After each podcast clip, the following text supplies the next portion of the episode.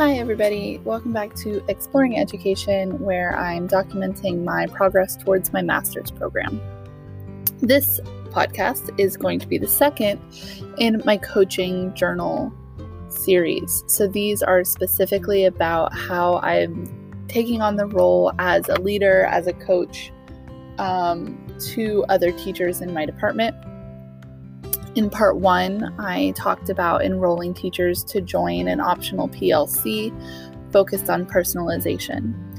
This episode is going to really be two parts. The second half, I'm going to continue my reflection on how my optional professional learning community has been going. But before we get to that, the first part, I'm going to be talking specifically about my experience with one teacher who kind of signed on for a little more hands-on coaching um, to where I'm observing his class and giving having meetings with him about specific ideas and strategies. So I'm going to talk about that first, and then after I'm done talking about him, I'll talk more broadly about how the rest of the group has been going. So, for one of the grad school classes that I'm in right now, my task throughout the semester is to practice being a coach, practice one on one coaching a teacher, identifying a need um, for their classroom, helping them learn a new tool or strategy to address that need, and meeting a goal. So you'll see more episodes as we progress through that. At this point, we were just identifying a need and a goal for the classroom. And so that's what I'm going to talk about today. So when I learned that I was going to have to do this and pick a one-on-one person who's willing to have me as a coach. I knew that the people who had already signed up to join my professional learning community would be a good you know pool to choose from. Uh, obviously these are people who are already open to learning new things that are open specifically to learning from me which imposter syndrome i still don't understand why. Um, and uh, who you know see a need to grow and change somehow in their classroom. So I knew that they, and they're people that I have a good relationship with already, which is another important factor. So I asked all of them if any of them were interested, and one of my peers volunteered to kind of sign up for this one on one coaching. He is a first year teacher um, and so I think that's a big part of why he signed on for one on one coaching. He felt like out of everybody in the group, he probably had the most room to grow. That being said, he's a fantastic teacher, regardless of how many years he's been doing this. He has so much energy, and he I've never seen somebody get his students more excited um, than he does. So we started this process with a classroom observation, but even before that, we had a meeting about what I should be doing in that observation, what he thought I needed to be looking for. And through that conversation, we decided that when I observe his class, I should be looking for ratio of interaction data. So, ratio of interaction data refers to the ratio of positive to negative interactions that he has with a student. And positive and negative doesn't refer necessarily to his behavior like whether he is has a positive or negative tone or whatever, but it's about what the students were doing at the time he needed to interact with them. Were they on task? So that would be positive interaction and he's you know chiming in to check in on them or to give praise for seeing them do their work or is the student off task on their phones you know chatting with their friends and in that case his interaction would be more like a redirection so it was keeping track of all of those interactions every time he interacted with a student. Was it because the student's behavior was positive or negative? Um, that's what I was keeping track of. And I'm not going to lie, at the end of my classroom observation and that data collection, I was feeling a little bit lost with the data.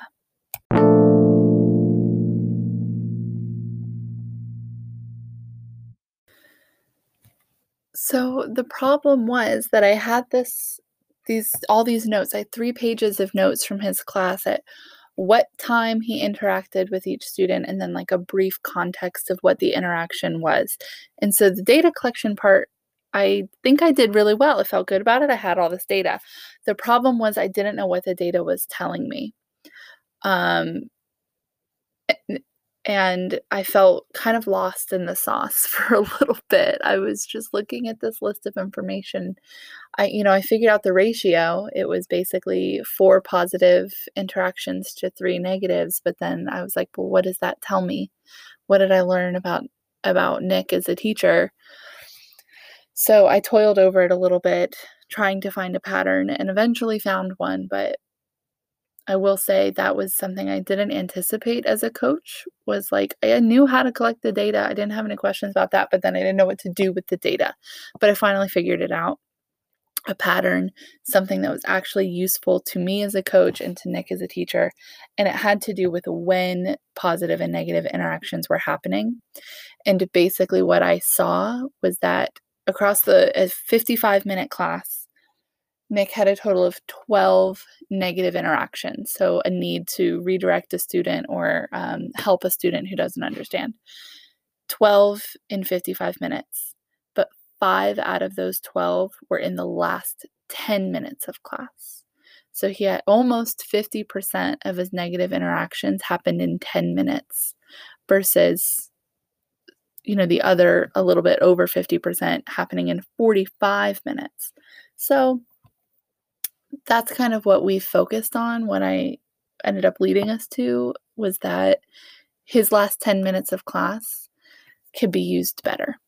That's what we came up with. But man, I sure was lost when I first got that data. I wasn't sure what it was telling me.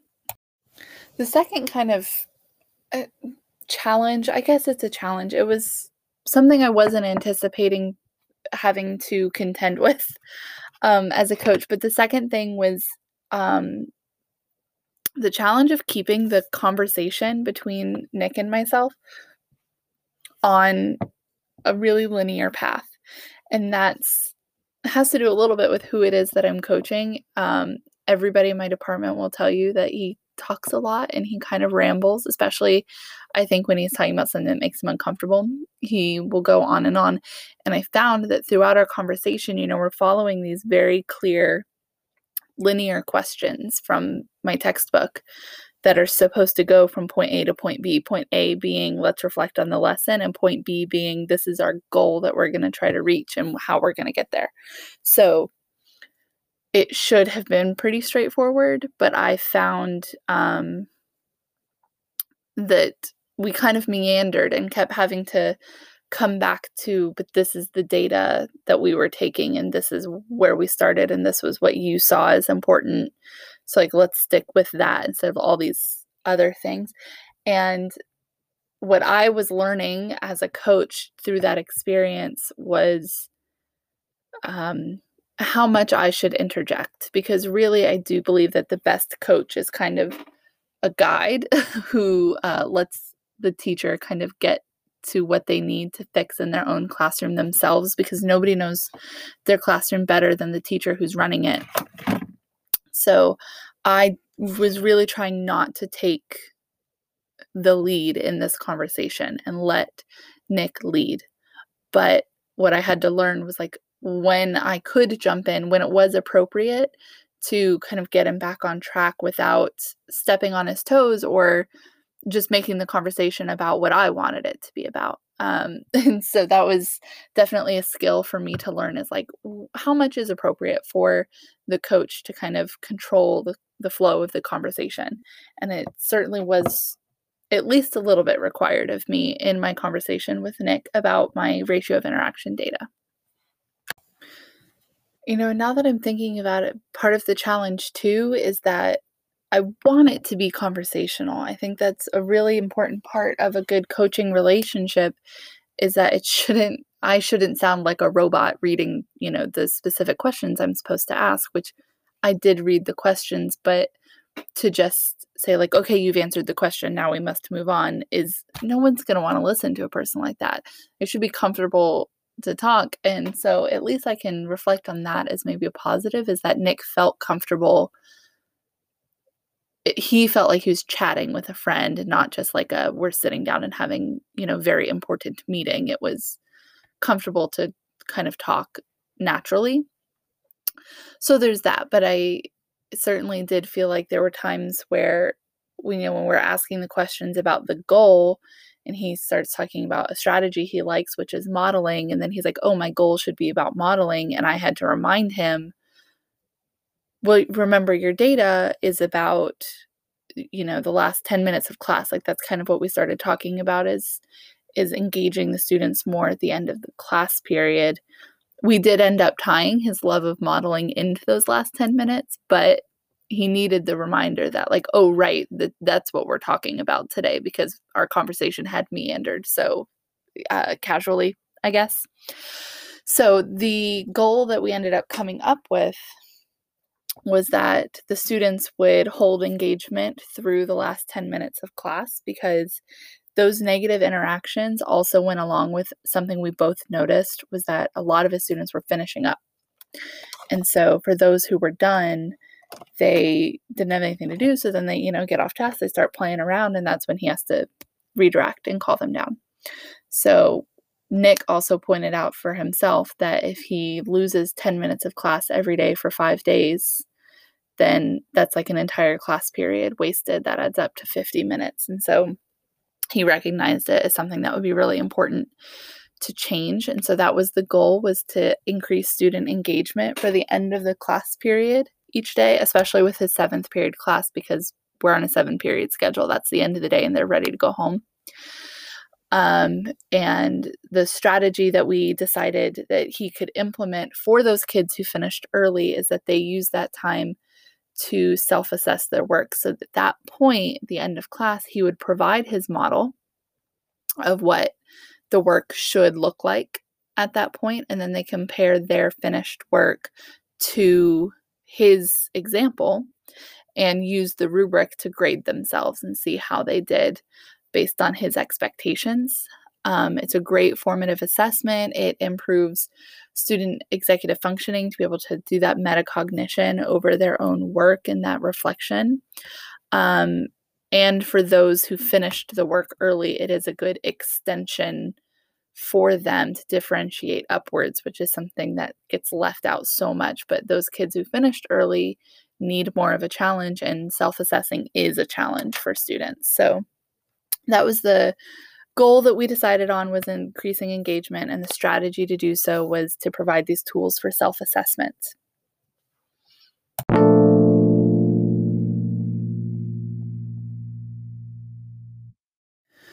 So I'm going to shift gears here now um, and talk about how things have been going in my personalized learning um, community. So if you're my professor for 7460, you don't have to listen to this part if you don't want to, but I do want to reflect on it. so, in my first episode where I recruited people to join this professional learning community, um, my biggest kind of insecurity at the time was that people wouldn't find what I was offering valuable enough to commit an hour every week to the process. And my confidence is still a little shaky on that. I had one member tell me that she exactly that that she not that my what I was doing was invaluable. That would be mean, but she said that she just couldn't commit the time to making such changes to her curriculum. Um, so she's not joining us in meetings anymore. And I've also had another teacher, you know, kind, basically kind of said, I'm just not sure I get it yet.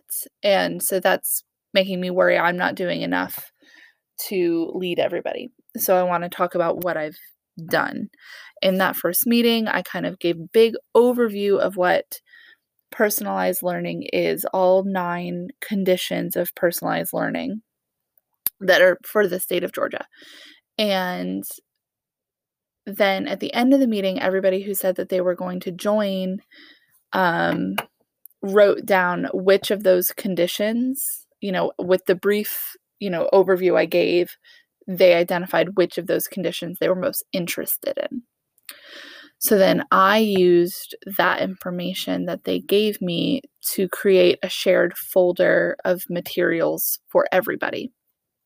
And so I created a shared folder where Microsoft School, so I used our OneDrive accounts to do so. And so there's like a kind of overall professional learning community folder.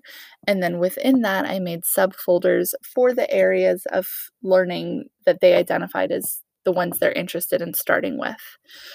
Uh, I was doing this kind of to make it a little easier on myself that, like, in providing ideas and resources and strategies for them, you know, like, I'm not having to do all nine at once. I can kind of start with what they want to start with, and then I can gradually over the course of the semester add more material. So I think that has been working really well. Everybody's been able to access the resources that are in there.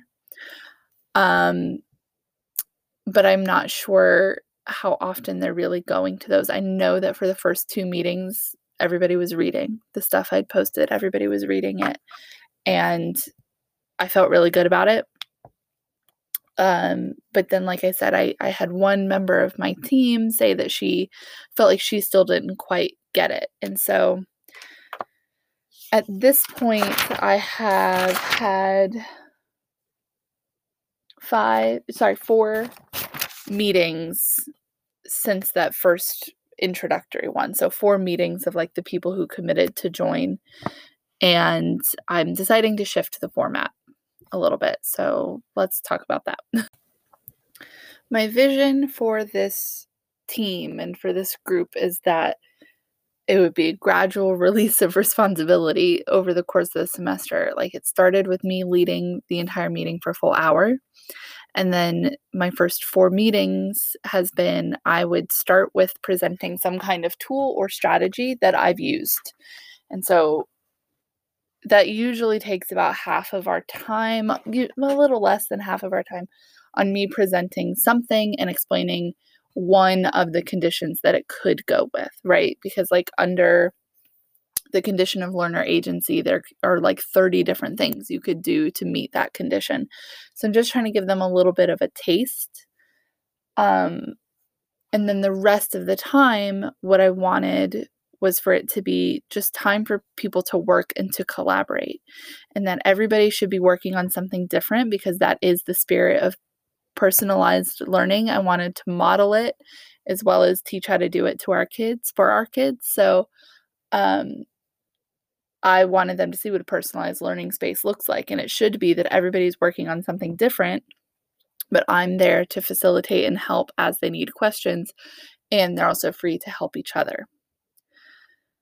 What I found was that they would kind of um, latch on to the tool I present at the beginning and, ju- and spend the rest of their time just thinking about how to use that tool. And now that's not a bad use of their time but it's more short sighted than what I had envisioned for this group. It was like, yeah, this is a strategy you could use. I didn't mean everybody had to try it right now. Everybody can work on whatever they like right now.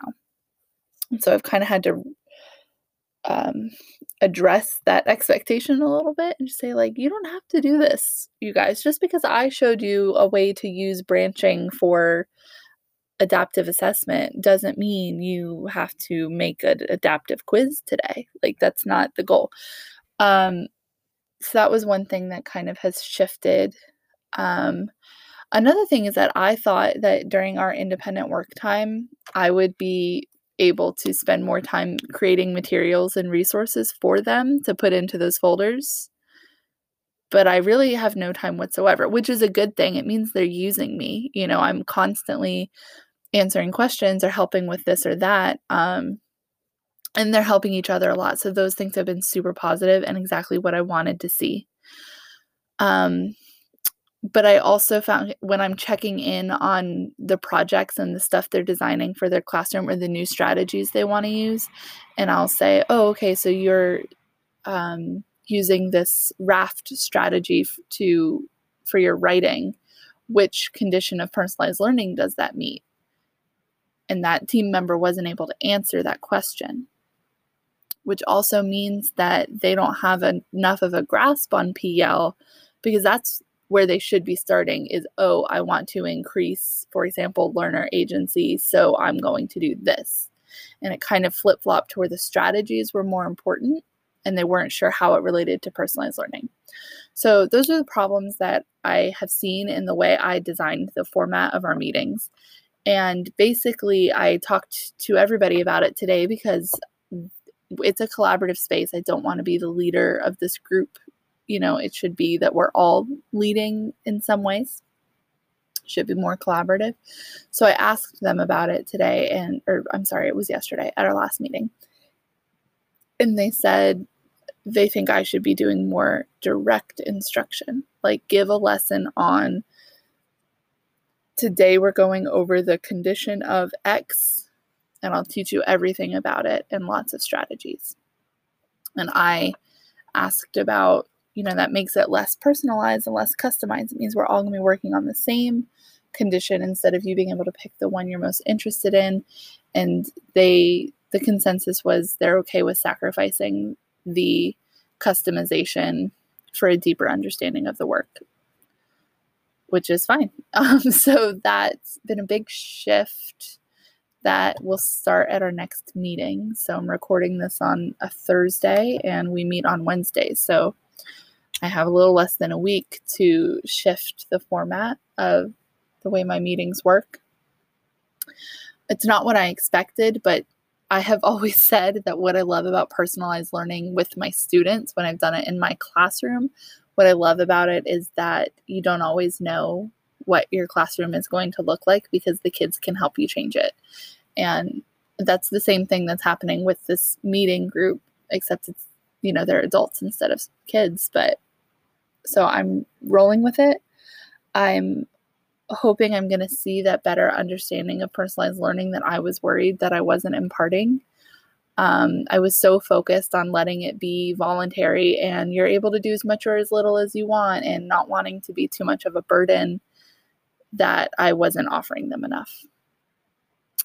Um, so that's what I learned, you know, in my first four meetings. And I'll check in again in about a month to see how it's going in the spring.